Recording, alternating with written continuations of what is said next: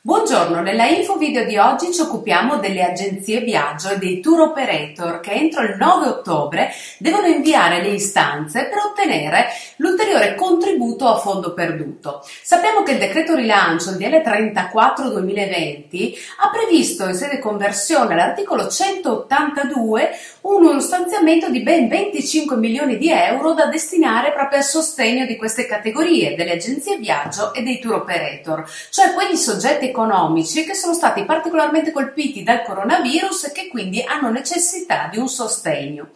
A seguito di quello che è stato il decreto attuativo che è stato eh, datato 12 agosto 2020, emesso dal Ministero dei Beni e le Attività Culturali e del correlato avviso pubblico del Ministero, eh, tra l'altro che è visibile al link proprio turismo.beniculturali.it, eh, viene fatto una sintesi di tutte quelle che sono le regole operative per poter procedere alla richiesta del, eh, del contributo.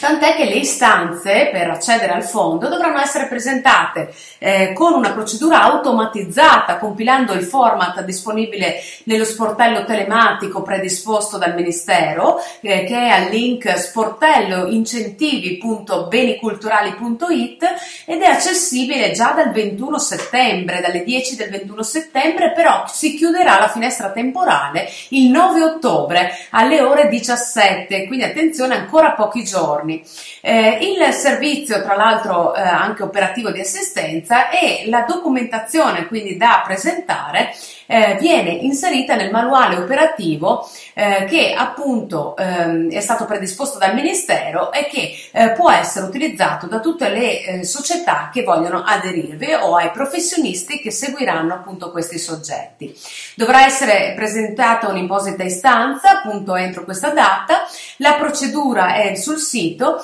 e i contributi da erogare dovrebbero essere superiori all'ammontare delle risorse disponibili, quindi di fatto ehm, provvederà provvederà poi il, eh, la direzione regionale turismo al ricalcolo proporzionale per tutti i richiedenti che sono stati ammessi, quindi non pensiamo che sia un contributo a fondo perduto chissà di quale importo perché sicuramente poi il ricalcolo è necessario. Eh, per quanto riguarda eh, I fondi sono 265 milioni di euro disponibili eh, grazie al decreto rilancio, ma oltre ad agenzie viaggio e tour operator è destinato anche a guide e accompagnatori turistici. Ma dato che per questi soggetti, quindi guide e accompagnatori turistici, eh, si aspetta ancora il decreto di ripartizione, eh, per le agenzie viaggio e tour operator invece questo passaggio c'è già, è possibile che quindi le risorse disponibili siano ben ridotte perché appunto c'è anche eh, questa, questa fetta che va destinata ad altri soggetti.